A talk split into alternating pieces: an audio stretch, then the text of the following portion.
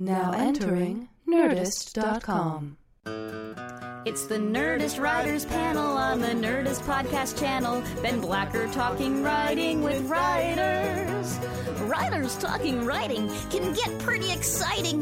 The talk can be lightning. It's very, very frightening. Ben Blacker talking writing with writers. Yeah.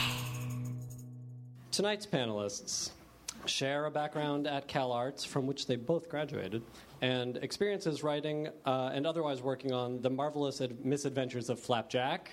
You guys like that show? They are, respectively, the creators of Cartoon Network's The Regular Show and Disney's Gravity Falls. Please welcome J.G. Quintel and Alex Hirsch.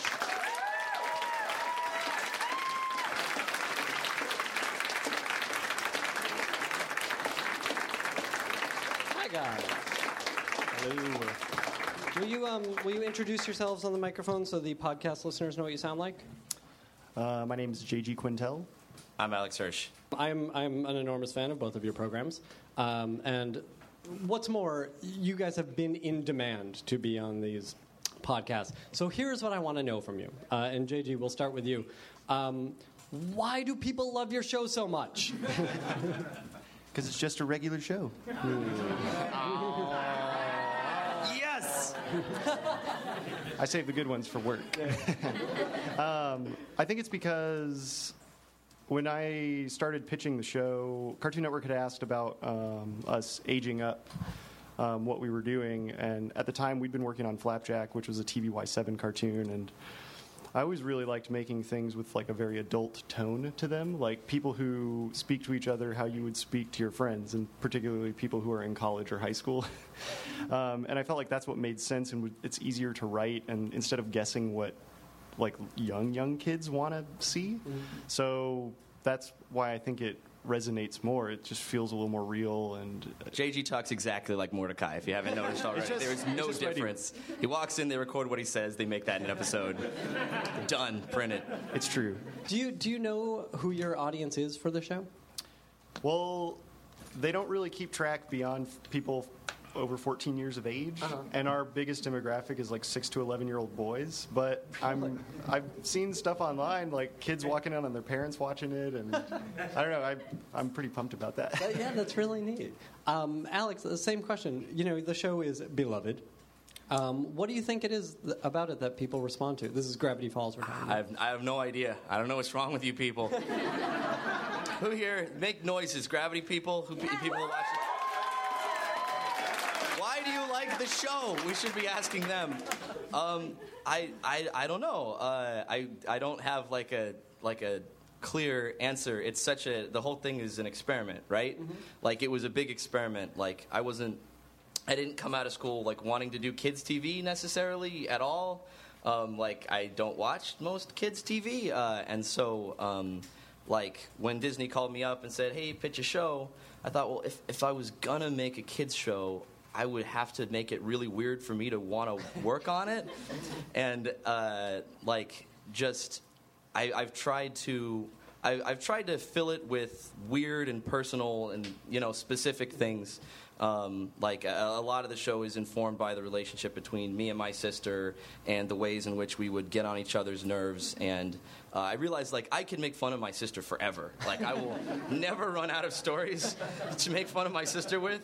Um, and I guess I mean as JG was saying, like you know his show is all about uh, observing the way he interacts with his friends. And like I try to take sort of obs- observations I remember from childhood. And I think when you do that, I think when you're your, your comedy and uh, whether it's character comedy or you know sort of like uh, satire or whatever, when it comes from an observation, when it comes from some, something you've seen in life rather than coming from just you ripping off other TV or just this feels like a cute idea, you know what I mean? Like I think the more specific it is, the more people relate to it and find their own selves in the show, and then and then they think this is my show, this is for me. It's like they were talking to me, um, and anytime that can happen, it's a very fortunate thing. Yeah, let's let's talk a little bit about pitching. Um, about gr- pitching Gravity Falls. So you were approached by uh, Disney.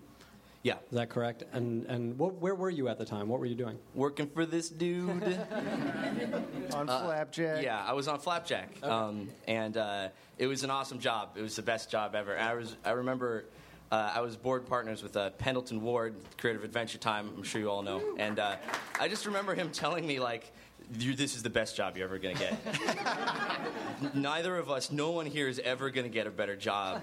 Like, like this is, per- and he was he was absolutely right. Like it was the most fun. Like being a board artist on a board-driven show is an amazing, amazing job. But um, anyway, I, I digress. I yeah, was we'll we'll talk about Flapjack in a little bit because I mean the the shows that have kind of come come out of that and the people who have come out of that, it's really amazing. I mean, you guys are making and you know the face of animated television right now, but we'll get into it. Uh, so tell me about pitching Gravity Falls. You you were trying to think of what is the show that I would want to write, right, Right. for a number of years. Yeah. Uh, and then what happened next? Um, so I was I was called up with this guy uh, Mike Moon. He was an artist turned executive, which is the first time in history that's ever happened before. but it made him cool to talk to.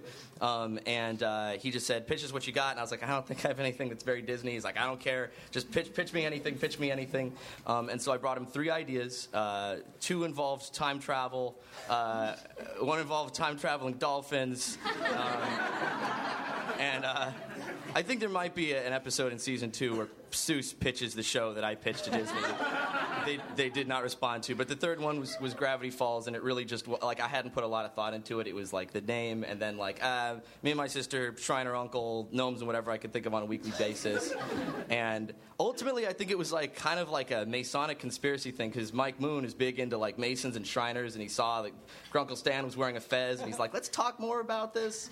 Um, so did you did you come in- true answer. You might want to cut that out, by No, the way, no. but that's very true. I think that's what set me above the pack.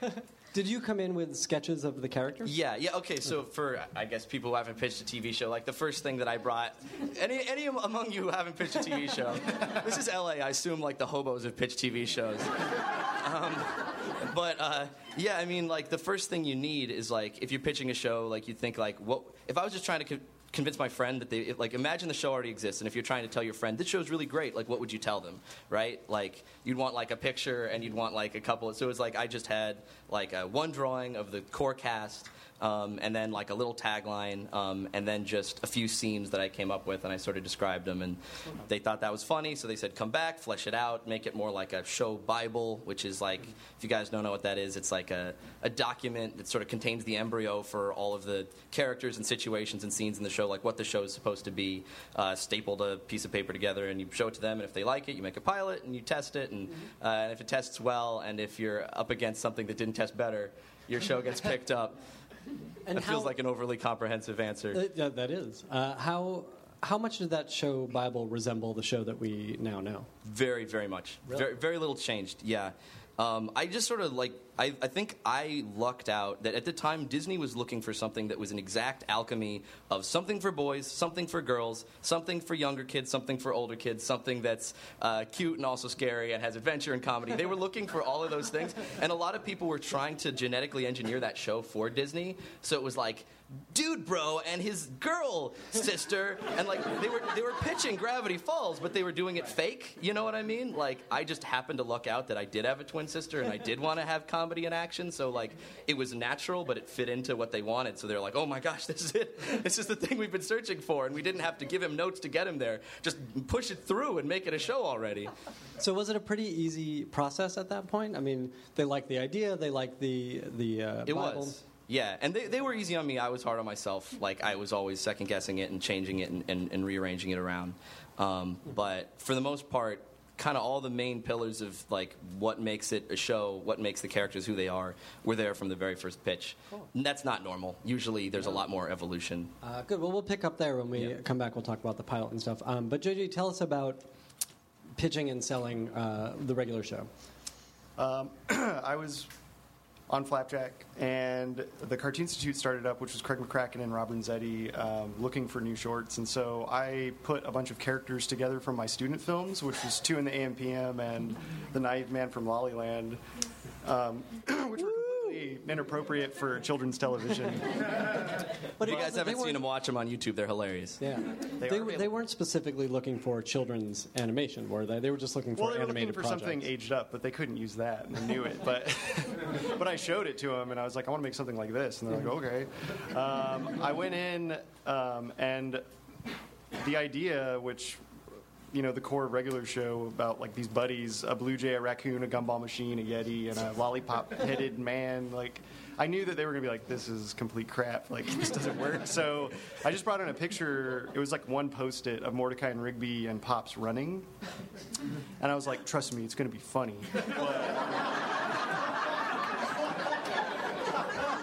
But I was like, but I, let, just let me board it because otherwise it's going to sound crazy. And they're like, all right, all right. And then I boarded the whole thing. And then I thought I was just going to show it to them, but all the executives came and watched that first pitch and they were like, let's make it. And so then it just. What was in that? It was more than them running. The pitch, the pitch that I showed that, well, the post-it was that, but the Right. pitch itself, when I pitched the board, was the pilot, like verbatim. There were no notes, no nothing. It's the pilot from the Cartoon Institute of them playing rock paper scissors for a chair and opening up a portal. So, something I just want to comment on because I realized the one moment you said it that like that's the real answer. To the question is, I it took a when I first pitched them the idea. They're like, yeah, it's cool. Pitch us again. I pitched them. Yeah, it's cool. We'll show the big boss. We had a lunch. We sat down with him. He said, yeah, yeah, yeah. So, so what do you got? And it wasn't until I pitched boards, and and I had to do it. I didn't have a scheduled pitch. I, I boarded out a scene. Like I stayed up all night and I boarded out a scene um, just off the top of my head, just like eh, chasing the sun as it was coming up. Like I just kind of come up with jokes. Um, and I, I went to this dinner with the executives, and uh, e- even though it wasn't supposed to be a pitch, I just like moved my fish across the table. I just like put the pages down. I'm like, I'm gonna pitch you now. I'm gonna do a pitch. Uh, kids, uh, I'm Grunkle Stan. I just started doing this, um, and like people were sort of looking over their food at us and stuff.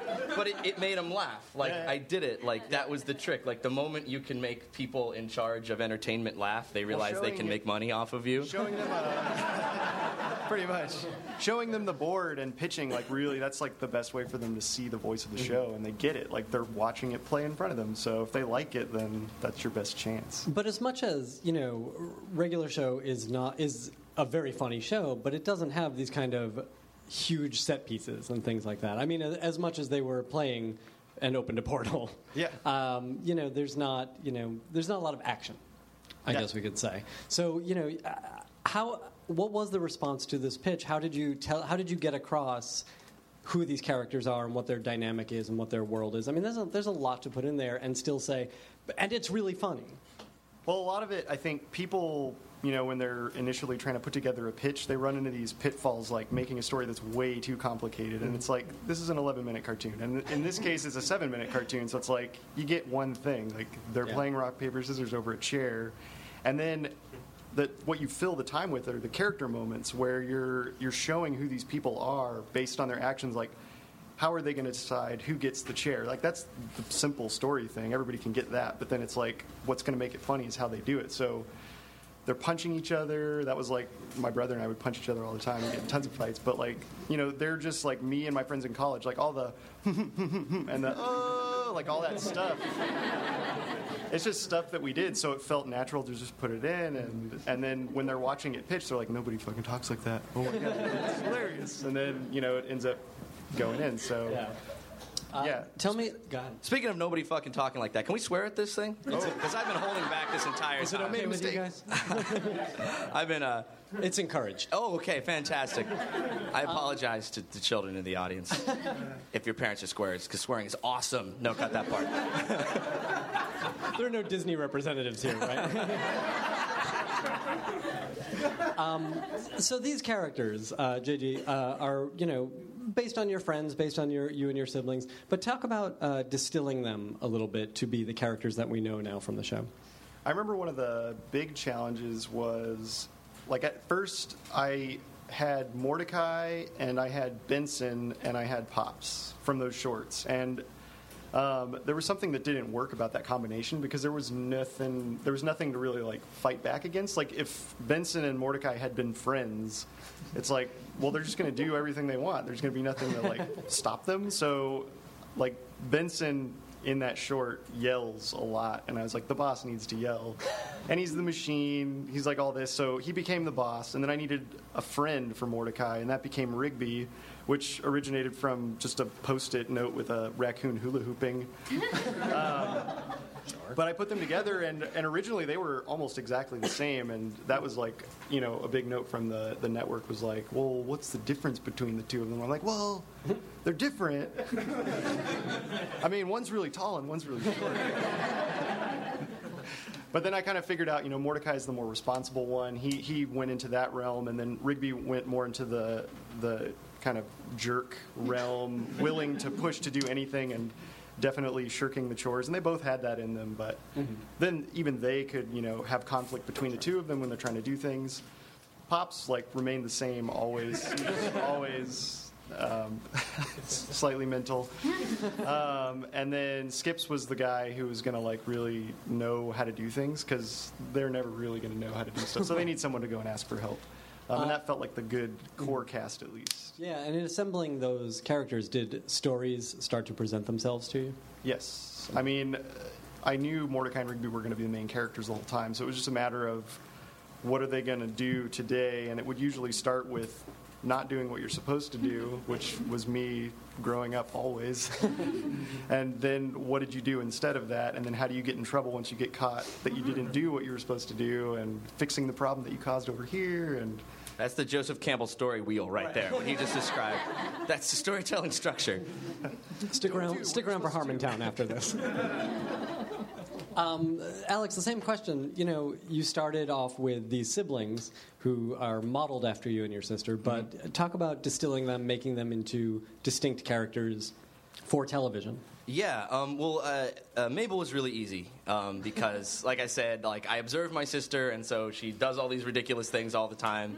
Um, and particularly when we were younger, like there was a she had a way of acting when we were like ten to maybe thirteen that I knew wasn't normal.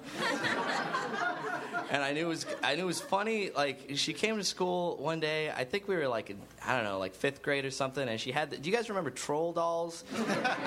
she had this. She had a troll doll sweater, and it had like it had like actual hair like on the hair part, and it would like shed a hair, and it had like a jewel in the belly button, and like you know I was. I was 10, but I was just like, this is this is really weird. She, what is happening? So like just little things like that, I just like held on to them. I'm like, okay, how can I like extrapolate that? Like the kind of character that would make that choice confidently is I is the, my favorite character in the world. So like, how do I just take that and apply it to everything um, that that character does? Um, and then like when I made like I saw Flight of the Conchords and the way that that. Uh, uh, Kristen Schaal as Mel like talked to the boys in the band was like the way my, my sister had like a different crush every week, and then just like kind of like oh she's cute but she's creepy. I'm like, that's my sister. Um, so I knew. I'm sorry, Elle, if you're listening to this. I'm sorry. You're procrastinating. You should get back to your homework. She's in grad school right now. If she's listening to this, she's listening to it in the future while procrastinating from her homework. This is going to be very surreal from her when she hears it. Anyway. Um, so like once I had like Mabel figured out, Dipper was a lot harder because it was like it was he had to be the straight man and like I mean you I'm sure you've experienced this with like Mordecai like even though he's like you know he likes to screw around he's also kind of the straight man to Rigby's antics and those characters can be sort of hard to write sometimes because if you write them wrong they turn boring really really quick. Well, it's really clear to see like when you want him to do something like that you think is going to be really funny, but you're like, nah, Mordecai can't do that. It's got to be Rigby. He's got to be the one to, you know. Right. If they're supposed to be really stupid, you give it to the stupid character. If they're supposed to be jealous, Yeah. you give it to the jealous character. And then you're like, what is this character? Um, so, I mean, Dipper was a lot harder. I decided, like, because I, as a kid, was also kind of nuts in my own way. Um, but, like, I realized two characters who are just nuts completely all the time. There's no contrast there. So I had to kind of push Dipper into more of these sort of straight man logic. Um, like when I was a kid, I was really into like the X Files and UFOs and stuff. So I was like, how can I like kind of kind of have him be the guy who sees the world through that lens? And then the more you can get your characters to be different from each other, like the more you can have them like each other but be very separate. Like it's sort of trying to come up with like oh like crayons in a crayon box. Like each color needs to be separate. You know what I mean? Like for it to look like an interesting lineup of characters, and then they all contrast and mix with each other. But if you've got like a character that's like orange and then a character that's sort of like dark orange, you're like I don't. I'll just use the orange one. Like, what do I do with this? Like, if you've got two characters who are just like totally silly all the time, there's no contrast. It's boring. You can't mix them around. You can't play with them. If all Um, the characters are the same, they're going to be like, hey, do you want to go to the store? yes. Who's gonna stop us? Not me. Let's go. We went to the store. Credits. Yeah. Everything, everything will go as planned. right. Um, so yeah, you're just trying to like come up with like generate characters for like crystallize them for maximum like conflict and like how can they bump into each other, and then just like the the uncle, uh, the great uncle Stan um, character was sort of like I just because it's a kids show, I wanted to have a character that could just be an unrepentant asshole constantly, like break rules and do all the things that you're not supposed to do on a kids show. Um, and uh, I also just I thought like there's a funny tension about like the idea of a character who shouldn't look after kids looking after kids. like that's just really funny to me. Like somebody who's like an old bachelor who's like out in the middle of the woods doing like semi illegal things constantly, looking after cute, shiny Disney protagonists for a summer. Um, like that seemed like it would provide sort of maximum contrast. Um, but I, I screwed up though. I made a mistake. I made a fatal flaw making the show, um, which becomes more apparent the more stories I have to write. Which is, uh, uh, I, sh- I should have had more more characters. I should have had more characters. Like this is a thing. Well, th- this was something I wanted to talk about. Yeah. Is this world building that both Yeah. of you have done? Because you have, you know, expanded the world and the characters and all of this. Uh, you know, is is this a necessity of storytelling? Have you found yourself backed into a corner and needed more world, or you know, does it come naturally? Does it naturally evolve out of uh, the the world you've already created? Yeah, I mean, I think it naturally like uh, generates from the nucleus you've created. Um, but sometimes you find out like, oh, like I wish I had had this nucleus. Like for me personally, like this is a 20 minute show. It's a half hour of television, um, and like you can't. There don't. Those aren't. Those aren't a thing. Like kids network half hour animated comedies that aren't anime or action don't exist. Um, and so like when I pitched it, I sort of pitched it with the more 11 minute model of like, oh, like Flapjack was three characters. Yeah. Gravity Falls is three characters. Dipper Mabel, Grunkle Stan, and throw in my buddy Jesus from college for good measure. you got a show. Um, and like I didn't realize like oh like if you watch like half hour animated sitcoms, Arrested Development or Parks and Rec or Seinfeld or whatever, like they've got at least five, usually seven important core characters, and you just that way you can have A, B, C, D stories intertwining with each other, and it it fills the space better, and they can all interact with each other. And I discovered pretty quick, oh shoot, only three characters, and one of the characters can't see the magic how can I make how can I make this work? Um, like I, I honestly wish I had had another coworker at the shack or uh, a cousin or somebody else who had like some diametrically opposed wants that was closer.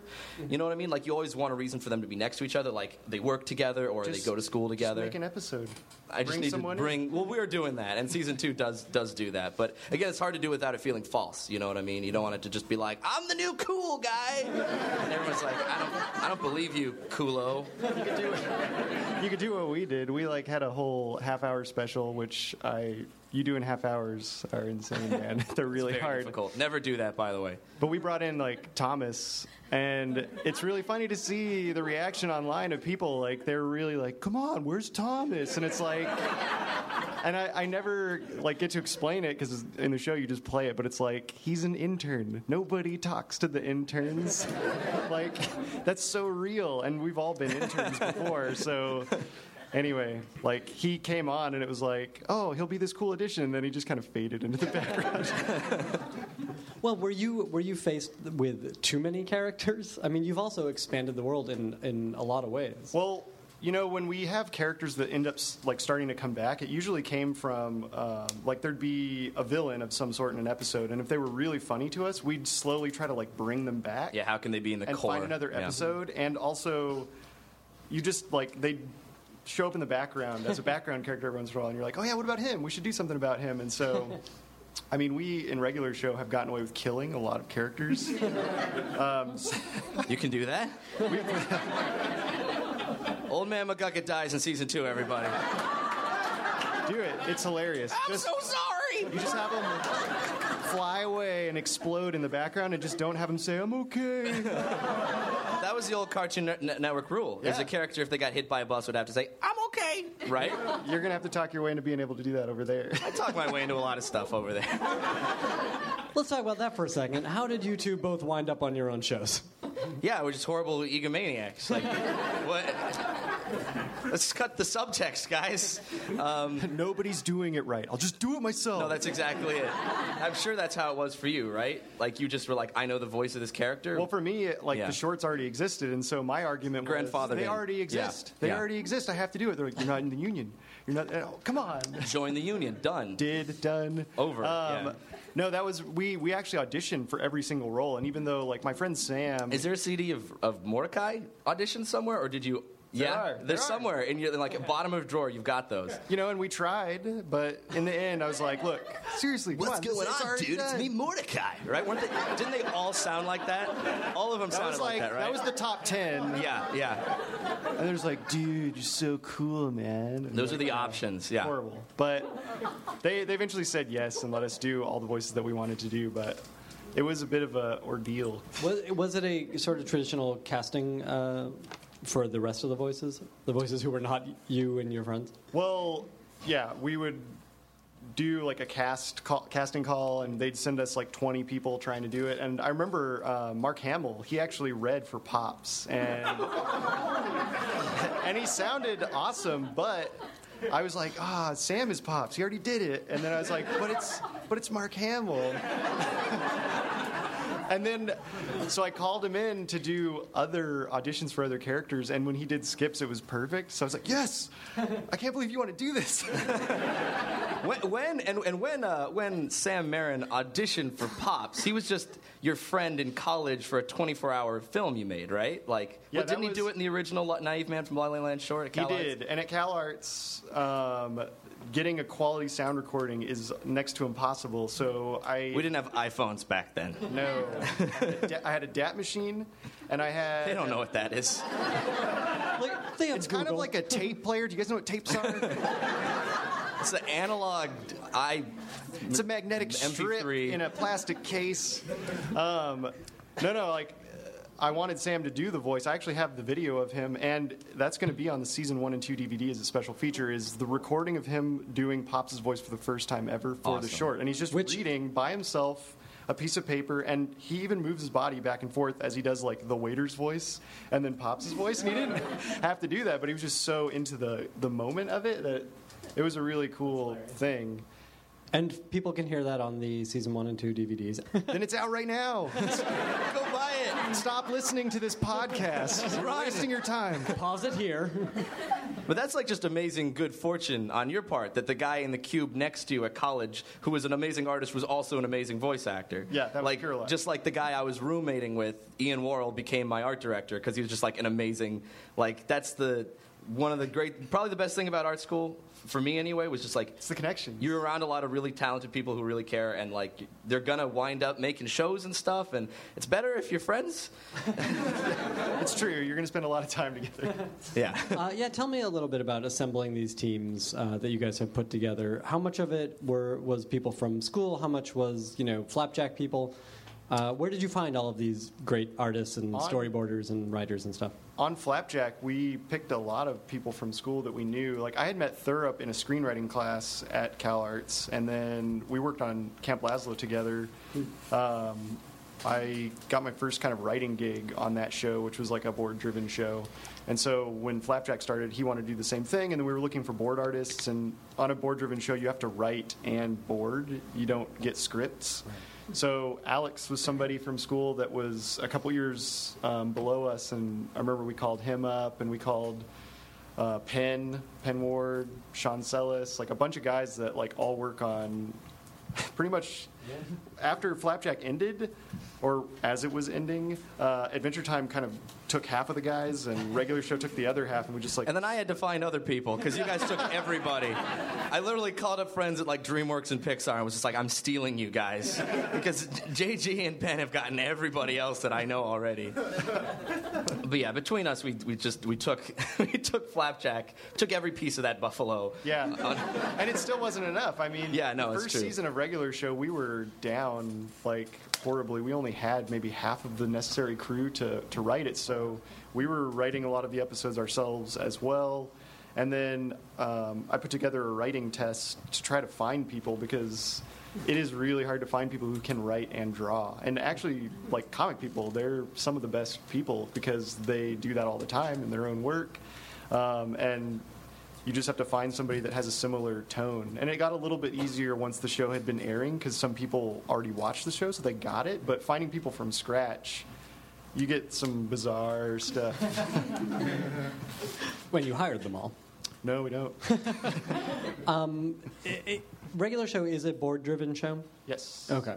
Um, Gravity Falls is not necessarily. Right, not at all. Tell me how uh, an episode comes together, please. Ah, oh, if only I knew, my life would be so much easier. Um, yeah, so uh, so like, a little bit about the difference between a board-driven show and a script-driven show, because this is something that like only exists in the world of like kids daytime animated TV, and it's not well known. There aren't lots of podcasts about it, so we're gonna like set the I- record straight. I will say, we uh, Penn has been here. Okay, and, uh, so we've he's had been some explaining My little Little bit of Pony and uh, various other people. Right. So you can go look for those episodes. But please, The, just give the, us the a, quick primer on it is that um, uh, the the sponge I'll call it the SpongeBob model, uh, just you know because everyone can recognize that as something that works and was a big hit. Uh, like basically, uh, writers write an outline. It's a page or two or three of the main beats of the story. They give it to a storyboard artist, and the storyboard artist or artists, if there's a team, write and draw the entire thing.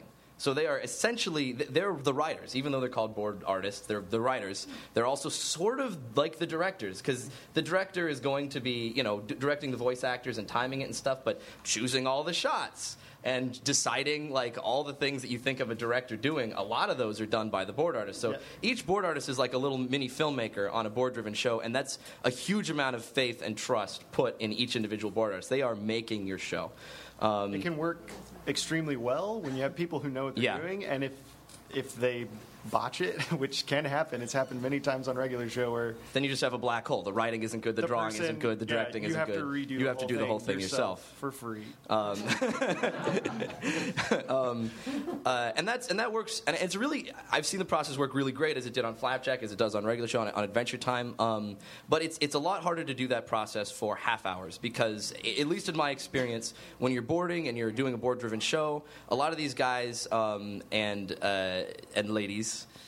Um, uh, they uh, they're really good at like gags and and and and dialogue and action, but like the longer it gets, just the harder it is k- to keep track of all the story pieces. And like stories want to be boring, like their natural state is to be boring. And like the worst thing you can do as an entertainer is bore your audience. And the longer your story is, the easier, it, the more it wants to get boring. Like the boring gravity is like threatening to pull it down. And the way you can stop it from being boring is with like a functional structure, like a structure that gives you something to like gives you questions at the beginning of the episode and setups that get paid off and has a twist that happens in the middle. And there's so much structure necessary with a half hour that I just I did not have any faith that myself or even some of the best people I knew could do a half hour, you know, could do 20 half hour season based on the board driven process. So it had to be scripts. Um, I pitched as a script driven show from the get go. Disney said we've never done one of those. I said I'm only doing it as a script driven show. I do not have faith that this can be done as a board driven show. They said, all right, get to it. Um, and so it's, it's essentially the same model as like, you know, like a show like The Simpsons, except they've got 20 writers and we have four. um, but we still have the same deadlines. um, but yeah, so, you know, you, you write an outline and then you uh, hand a draft off to it. You, you beat out the story in the room. Beating a story, uh, that's a thing people don't That know sounds what that means. Yeah, we beat off in the room a story. Cut that part. No, this is, We beat a story out of each other using our words. You can't make it sound. There's no way to come back from that. we should address actually breaking what that a, means? breaking a story, a story is the actual. That also is a confusing term. because we do get asked that quite a bit. So do you want to? You guys want to explain breaking, breaking a story. It's well, I don't know about your process, but for us, um, when we're writing, we play these short games where we throw f- fake titles into a hat, just titles that we think sound cool for real episodes, and then we spend two minutes, everybody in that room, writing as much as you physically can to get a full episode out, S- as simple as possible, of course, and then we read them all out loud. At the end of it. Doing that for an hour, you get like 125 ideas, and then you read them all, and if there's any of them that everybody laughs at that are worth following through that aren't like a huge shit joke. Um, Which is like half of them, probably, half right? them. Yeah. half of them are garbage. Um, then then we move forward to uh, writing out a springboard, which is like a half a page, like three act structure, just as simple as possible. Like, what is the goal? What do they do to try to attain the goal? How do they get the goal? And like, it's so funny how hard it is for people to do that. It sounds so simple, but it's like they always want to deviate or do something that has nothing to do with the goal or change the goal in the middle. And you're like, no, the goal doesn't change. You set it and then you pay it off at the end. That's it. And um, at the end of that, once you finally have it set, then you go to an outline, which is like three pages of just more detailed. It's, it's essentially the same thing. It's just blown out. And the board artists haven't been involved at all at this stage yet. There's no board artist involvement, but there's also no dialogue in this. Maybe a few suggestions of dialogue, but for the most part, it's still just like this is where they are. Here's who's in the scene, and here's what kind of story point you're going to get across. And at what point does network become involved? Do you guys run stuff by them? We'll give them that, and then they'll approve it, and then we'll give that to the board artists. And if they have notes, we'll like let them know their concerns, and then they'll have about a week with two people to draw and write the whole thing, which is about 200 to 400 drawings.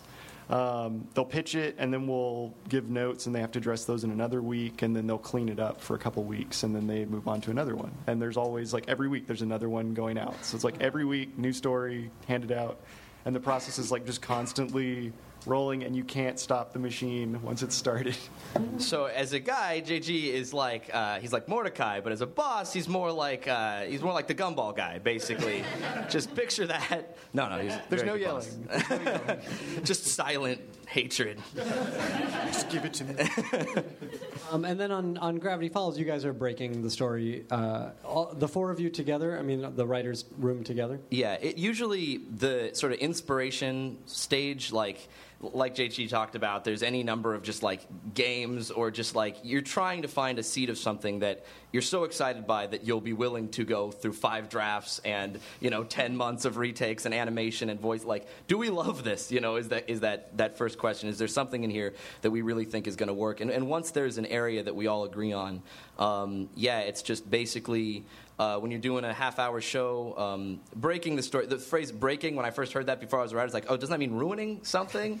like, isn't that like. It's like breaking a horse. The, the, where that term comes from is uh, act breaks. So it's a- a- act one, act two, act three, and uh, like y- there's two commercial breaks in the middle of a half hour show, so those are the act breaks. So breaking a story means breaking it into acts. Um, if you're doing like an 11 minute, it still has a three act structure, it just doesn't have actual physical breaks in There's the middle no of it. commercials. There's no like intermissions or you know little cuts in the middle. Um, but so like we're just trying to figure out like just like JG said, like what do the characters want? And, and for Gravity Falls, there's a particular thing we need, which is like there needs to be a character issue between the characters, and there needs to be some magical element, and the character issue needs to be explored or resolved or challenged through the magical element in a way that seems like interesting and cool and funny and not totally random and stupid. And we've done ones that are totally random and stupid. Like we don't always pull it off, but it's like we're trying to find that marriage between like, you know, what, in what way can the animated action be like a visual metaphor for the internal struggle of the characters?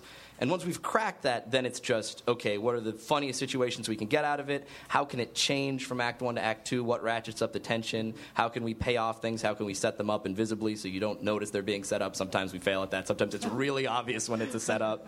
Um, and that's just all like writing structure. I, I could talk about that junk forever, but I don't know how much time we have. Are there are there episodes you think that have really succeeded in that ideal that you guys go for? Um, there, there's an episode that I don't think is perfect, but I, I think I was so happy with the structure when we cracked it. Um, it's, uh, it's the for ones of you who've seen the time travel one where Mabel gets her pig. Um, and uh, this is something that I wanted to put in the show. I like the idea, and I pitched this to the executives early on. I was like, "This is a show that changes. Like when characters, like uh, if the characters are in a relationship, they're in the relationship in the next episode. If they break up, they're broken up in the next episode. If they get a pet, they've still got the pet. You know what I mean? Like it's it, it's and that it makes writing harder, but it also makes you believe the stakes more because you know, like we subconsciously put this little thing in the first episode where the main character start does the whole episode with one hat, and then he loses his hat and he needs to get a new hat and he puts on a new hat now he's got that new hat for the rest of the series. And that was literally just my little way of trying to say when something changes it can change forever. Um, and so believe the stakes. Um, but anyway on to the structure of this, this episode. We, we had a story where um, I- I wanted to do an episode that put Dipper and Mabel against each other, that put them like, what are the things they want most in the world, and what's a situation that can have it so that only one of them can have the thing they want. So it's like, the structure of that episode was uh, um, Dipper uh, is going to the fair with the girl he's got a crush on, Wendy. He accidentally beans her in the eye with a baseball, and it's like the worst mistake of his life. And he would do anything to undo that moment. And everybody can relate to something where the moment you said the wrong thing, you're like, oh my, oh my god, I would do anything to go back to five minutes and erase that. I was like, okay, that's a want where I believe Dipper would move heaven and earth to do this. Um, and then Mabel was she found a pet pig that was cute. She, she she found a pet pig that was cute, and it was the cutest thing in the world. And she just got really lucky. She won it at the fair, and now she owns a pig. And we had to come up with some sort of time anomaly math that would make it so that uh, for one of them to have one thing, the other character couldn't have the other. And they both had the time machine, and they both had to decide do I give up mine for you? Do I keep mine and say forget what you want um, and I, it was so great when we were able to come up with like a way to break that into three good acts where the characters started out as friends and they were really helping each other and then suddenly this diametric opposite pulled them apart. And it was like time travel was used not just for paradoxes or whatever it was used to give them that choice. Like it was just a device to create that choice for the characters. And i feel like the best episodes use magic as a device to bring the characters closer to each other and to their choices. I feel like less successful episodes they have a problem magic nonsense happens and then they resolve the problem and it has nothing to do with that problem.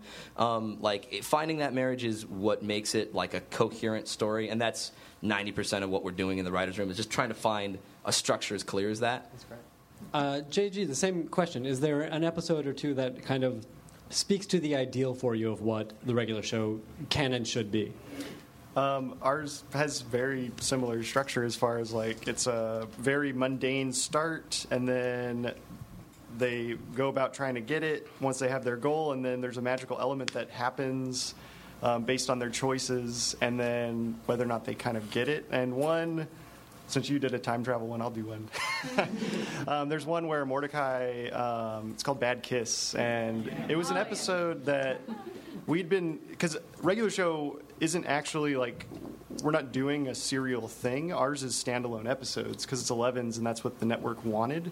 Um, but we're still subtly putting things in there that do push the characters forward permanently so that they're not always resetting to zero, which can be frustrating because it's like story, the most successful stories, you do see a character make a permanent change. Um, but with this one, it was like he made a move finally and he went to kiss Margaret and she said his breath was bad. And so he wanted to take that back because he felt. these episodes sound very similar And then, when did yours air? the fans will know this information So then uh, Rigby helps him out with the time machine, and, and they go through this big ordeal to try to. is there a pig involved Yes, no. um, he just tries to cure his bad breath, and in the end, he can't make it work. And what he ends up getting to do is make a second choice as to whether or not he's going to go through with this kiss. And he, he dodges the kiss so he doesn't have that horrible moment. But he also misses the kiss, and it's like a permanent thing. I think time travel episodes are really tricky, the same way that like it was all a dream episodes are like huge cop outs. It's you like spend you a lot of time investing in a reality that gets unreality it's undone Yeah. and it's such a cheat so you always want to make sure that you know you're still having them make their choice and see whether or not it works um, the same thing with having characters problems solved by something that isn't them that's like, incredibly unsatisfying stories to watch something just unfold because of something that happened that they had nothing to do with like those are to me like the worst so you're always trying to make sure that it's your characters solving their own problems and whether it works or not like they tried for it and you're It'll always be more compelling, even if they lose. Exactly. If it was their choice. yeah. So that one was one that um, i thought worked really well. Yeah, makes sense. Um, let's get some questions from you guys. If you have questions, please start to line up right here. Um, in the meantime, while these folks are doing that, uh, tell me about influences for you guys. What is stuff, you know, whether it was growing up or, you know, once you started discovering things on your own, what is stuff that you really responded to? What do you think informs the, the material you're doing now? And JG, let's start with you. the simpsons was a huge influence like growing up like i was a kid when it came on and um, i never missed an episode and like always quoted the lines like i'm sure pretty much What, what season did. was it in? Do you remember when you uh, were watching it? the beginning Or was it? Yeah, yeah, yeah. Um, I can remember it was like uh, that first episode of Santa's Little Helper where they got him from the track, and it was just like, this is the best cartoon I've ever seen. um, I also watched a lot of Rocko's Modern Life, and then I was super pumped to get to work on Camp Lazlo because I was Joe Murray, and so I got to work with him a little bit, which was like really inspiring. And Um, I watched a lot of British comedy, especially in college, because my roommate was uh, British, and so he exposed me to all this like really like quirky sensibility that really like kind of seeped into my brain, and it kind of like fused together. to What kind of stuff? Uh, Mighty Boosh was like one of my favorite things, which was a big influence on me. Um, IT Crowd, League of Gentlemen, Little Britain. Um, there's like a ton of hilarious stuff that they do. Interesting. It's funny. I mean, watching the show, you can see all of these influences, though they're not readily apparent till you really mention them. Uh, Alex, what about you? What was stuff you responded to as a youth? Sure. Yeah. I mean, it's, it's Simpsons. It's, that's like the first and last answer to every question about influence. Like that. I, that's all I care. Like I didn't.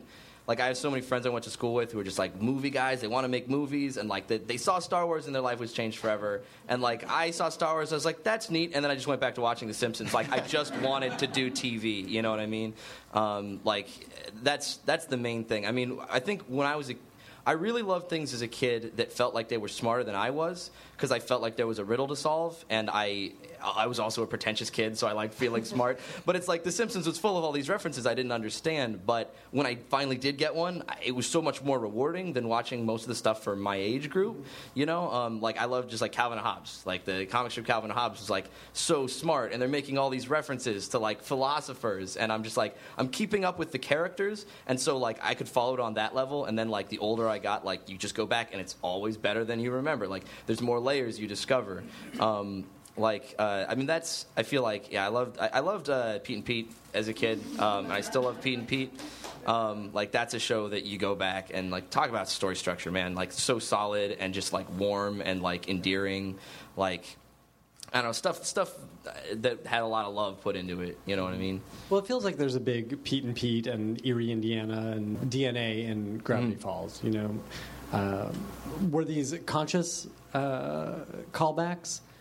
uh, it's I mean it's sort of it sort of seeps in you know what I mean you can't help it It's the stuff you responded to. Yeah, yeah, yeah. Um, like I think I also just like stuff that had like massive contrast. You know what I mean? Like like uh, The Simpsons, you've got like Bart and Lisa, and they're these like cute, fun little cartoon kids, and then you've got a clown trying to murder them with the, you know what I mean? Like it could not be further opposites. Or like I really loved uh, Bone, the comic Bone, as a kid because it's again like you've got these friendly little characters and then these horrifying monsters. And I like same with like Calvin and Hobbes. You like Calvin would be like his cute little self, and then he'd go into a daydream about the most terrifying dinosaurs you've ever seen. And I was just like, whatever I make, I want to have that kind of contrast. You know what I mean? I, I want to have a mix of styles. It'll make the cute stuff cuter and the scary stuff scarier if you put them next to each other. Uh, all right, let's get some questions. Who who are the artists or works of art that are outside of television that you go to for inspiration? Like right now, Right now.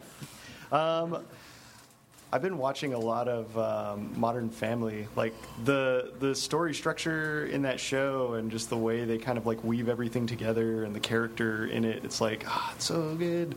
Um, I I do like I don't watch a ton of TV. I don't even have a TV, so when I do get to watch stuff, I like to watch that. And um, I'm trying to think of what else because I don't really get a lot of time outside of work. like it takes so much time just to make this thing. Yeah, we don't have lives. That's that's an important thing. You'll be giving that up if you make a TV show. Um, did you say television or outside of television? Outside. Outside of television. Outside of television. Outside I of just Completely answered the question wrong.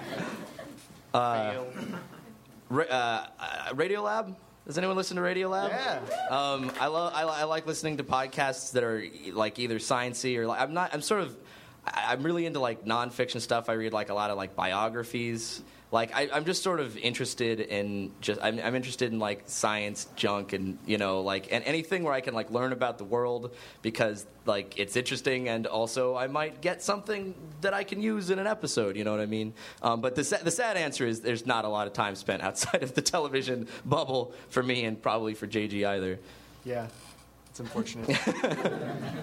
Thank you. Uh, this is more towards JG, but um, there's a character, uh, Huge Head, from the Really Real Wrestling episode. Will he ever make a return? it's very possible.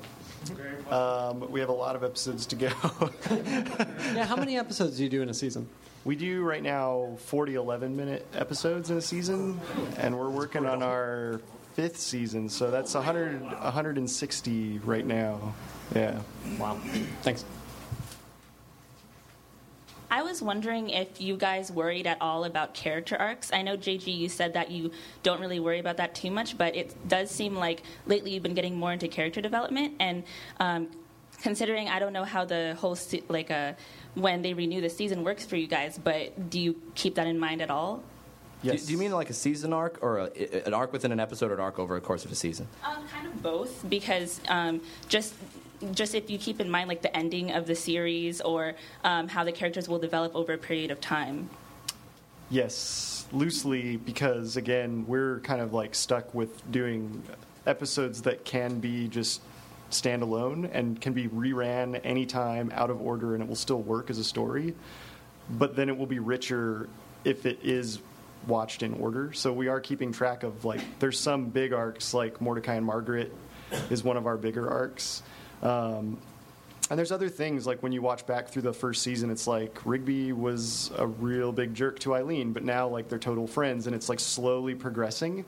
Um, and we, we do try to keep track of that. And we have general ideas of where we want it to go, like depending on how many episodes they'll give us. So if they ever said this was the end, we'd probably start like cranking into like the really intense ones. But um, we try to like dole it out like an album so that hopefully people are watching it in order and can really enjoy it. And it feels like as much as you know, you guys can embrace change in the world and the characters, it, it has to be so incremental. I would imagine. It for us especially. I mean, yeah, it's it's hard to make any like major changes because then all of a sudden it's like if people are watching them out of order, some some of it's not going to make sense. And I mean, we don't worry too much about that, but you know, what if you want to go back? You're like, once you make that change, it's over. You got to keep like now it's a new like different show, and you want to make sure you don't damage kind of what made it cool in the first place. Mm-hmm. Ours is a, is a lot less incremental. Like we, we do have we have an ending planned out. We have sort of got like a it, it was originally conceived as like a, a three season arc. I'm not entirely sure how long it's going to be episode wise, but we know the end, we know the middle, we know the beginning um, in terms of both the characters' relationships with each other and like the big mysteries of the series. Um, this is this makes writing this introduces a whole extra challenge on top of the weekly difficulty of making a story that works on its own. Um, I, I sort of intentionally did something that would be really hard and maybe I couldn't pull off because I, I, was curious. You know what I mean? I just like I've never seen anybody try to do this in kids TV, so I'm gonna try and either I'll screw it up or it'll work. But like either way, like I'll gain information. You know what I mean? Like and, and I'll certainly challenge myself. Um, like we have less of a we have less of a reset button. You know what I mean? Um, and that's they I, I, that's just the way I pitched it. I said I want there to be continuity. I want things to change, um, and that's the show. Like take it or leave it. Like I wasn't willing to compromise that. I wasn't interested in doing the other version. Um, and we, we, have a big change that happens at the end of season one, and I can't give it away. That's made writing season two a lot harder because, as you said, JG, you don't want to damage the thing that made the show cool in the first place. Um, but we we kind of we're kind of messing with stuff. We're kind of playing with it. Just because it's it's an exciting challenge, and we did plan it out, and for the most part, we have been following our plan. Um, but like, yeah, like when you know, like when Wendy and Robbie break up, like they are broken up, like they're not going to be together in the next episode, um, and that's now you've got post breakup Robbie. Like that's a fun Robbie to write. You know what I mean? Like he was a douchebag before. Can you imagine? What he's going to be like now. Um, like, it, it can create fun challenge. I'm really inspired by, uh, and this is a dumb thing to hear me say because I make a kids show, but I, am really inspired by Breaking Bad because there's a show, talk about breaking your premise, where it's the show starts out, it's like, we're two buddies and we're going to deal meth. And then, like, by season three, it's totally different. That was the premise. It was the premise. no, because they could have done, like, they could have done 100 episodes of just like, yeah. we've got a weekly problem, uh, you know, uh, it seems impossible. Walt sciences his, his way out of it. Jesse bumbles and then has a smart idea at the end and then and then reset. Like they could have done a hundred of those, and instead they're like killing villains and like having characters learn things about each other, and somehow it gets better and better. I'm not as smart as Vince Gilligan, so it, it won't be as amazing as that necessarily, but it'll be like us trying to see like what can we change in a kids show. So cool, that's great. All right, we're, we're going to try to get through these as fast as we Sorry, can. Sorry, I'll try to be quicker. You only have 10 minutes. Hey guys, not to um, put you on the spot, but could we get an improvised conversation between Mordecai and Grunkle Stan? Do, do not feel obligated. do not feel obligated. Why is there a giant blue jay in my living room? dude, what is this guy talking about? That blue jay is talking. How irregular. End scene.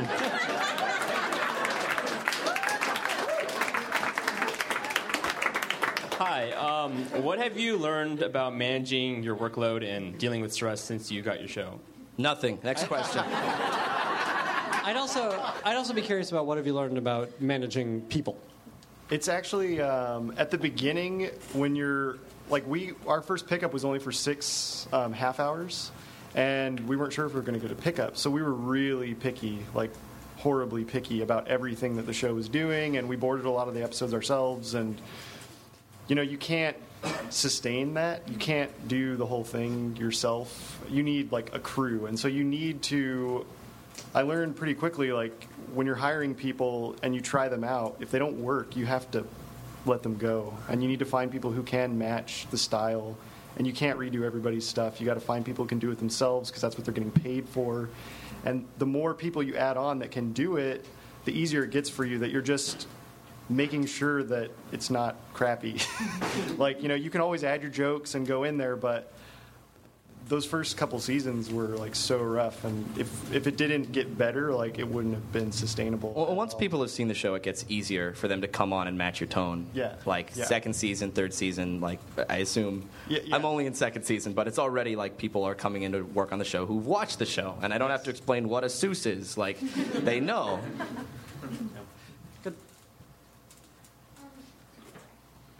So both of your guys' shows are technically kid shows, but obviously they have a lot more like mature humor. Asterisks at the word kids. Yeah. Yeah, technically. Um, so is it like a fun challenge to be like, oh, how am I going to tell this joke without really telling it, or is it more frustrating? Like, why am I not just on Adult Swim and can I say this stuff?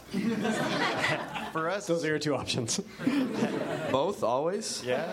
For us, uh, it's kind of a fun challenge because at the beginning we were real, they were testing out this like TV PG rating, and so we really did get away with a lot. Um, and then when they started getting um, phone calls, they started to like tone it down a little bit, and we started to be like, you know, we'd get a count on like. Mm, you can say "shut up" twice in an episode, or like, "Oh, we don't want to have any of that anymore." And then it would come down to like you get like a sheet. It's an S and P sheet uh, for the whole episode of like, okay, you can do this, you can't do that. We're gonna have to run this up the flagpole to see if it's okay. And what we'll do is, if it's anything that ever says no, we'll come up five with five things that are worse, and we'll send them, and they'll pick one.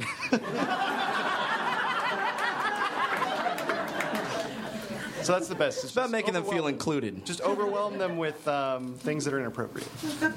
Yeah, we have Disney is you can I'm sure imagine uh, the difficulty uh, with trying to coming from Cartoon Network do this style of humor uh, for the Disney Channel. I, I sort of when I made my pilot for the show, I said like this show is going to be not like your other shows. Like if you want to make the show, you have to expand your brand to include this. Other like I just had to be very upfront. Like and it, it was sort of like. Um, uh, to, to make a Simpsons reference, uh, when Lyle Lanley is trying to sell the monorail, um, he says, maybe you won't like this. Maybe it's more of a Shelbyville idea. and Joe Quimby's like, we will vote for it. Like, that's sort of, I was like, you know, maybe Cartoon Network would like this better. They're like, no, we'll do it. So then when they come to me and they're like, this is not Disney, I'm like, this is what you bought. this is the show that you purchased. This is the show that did well in testing, so this is what we're going to make. But it involves a lot of conversations, and conversations is a nice word for arguments.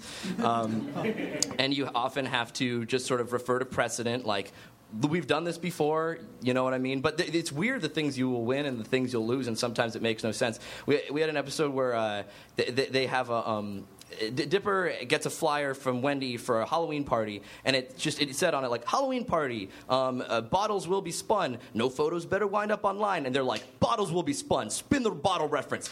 I- impossible. Never on the Disney Channel. I was like, all right, like you could watch Happy Days, and like that wouldn't be offensive. Like, what decade are you guys living in? And they're like, the party is unsupervised. What could happen when they spin the bottle? I'm like, people will kiss each other. I don't, I don't know. And they're like, you've got to change that. So like, I fought them, and I was like, I was watching episodes of like Austin and Ally. Like, there's got to be a spin the bottle reference. I can call them on. And like, finally, like, it was after like five emails, they were like, we're not budging, we're not budging. We budged before, this is the last straw. So I was like, okay, uh, replace um, bottles will be spun with not S&P approved. Um, I was just basically being a dick at that point. Um, and they were like, "Th- our audience won't understand that reference. I'm like, yeah, but is it like against the rules? And they're like, not S&P approved, has been approved by S&P.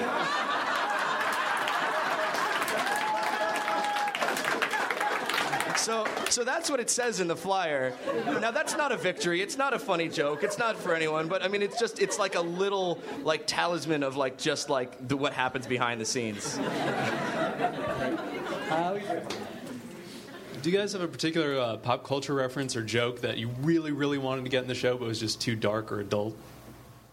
Hmm Anything with pentagrams. We can't do pentagrams. We can't do. They fight us on Ouija boards too. We're gonna win that one season two.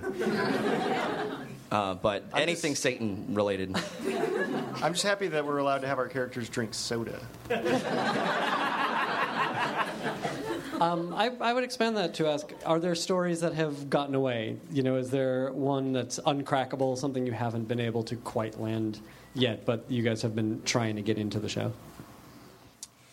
You know, there was an episode that um, it was excellent, which, but it was an early version. Like season one, we were really trying to push this episode where Rigby wanted to eat an omelet to win a hat, but he, he couldn't do it and he vomited, and then the vomit came to life and helped train him to win it.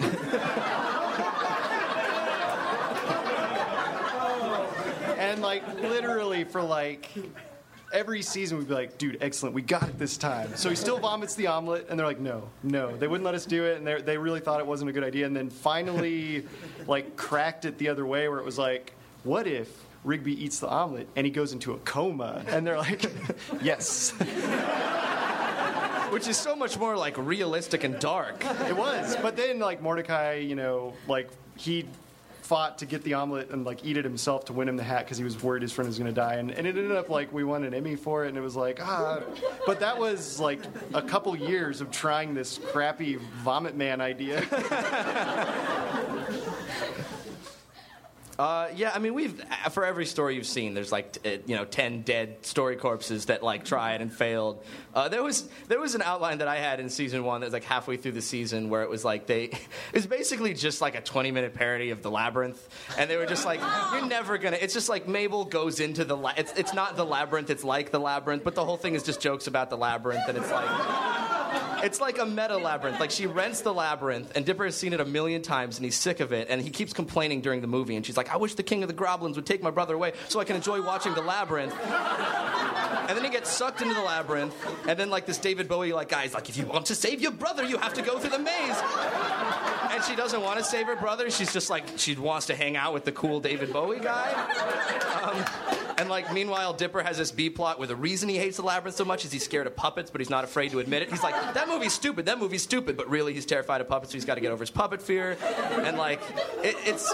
I thought it was hilarious. Um, but uh, the executives were like, "We don't think anyone's going to appreciate this reference," um, and it's it's 20 minutes out of. Well, they were probably right, but uh, wait till season 10. It's just going to be all like labyrinth jokes. That's the show's going to devolve to total shark jumping uh, pop culture. Uh, we can do one more. Is this a great question? Yeah. Don't be on the spot. You guys were saying before that people came up to you and asked you to pitch, but like, what did you do to get these people to come to you? That's a good question. Yeah, who do you think you are? We have the same answer to that question. Yeah. well we were working already in the industry and so we had been working on a show flapjack and uh, you know as it was ending like if you're if you're in the studio in any studio like they're constantly making new projects and they're looking for stuff and they're asking all the people that work there if they have any ideas and so if anybody asks you if you have, have an idea you say yes.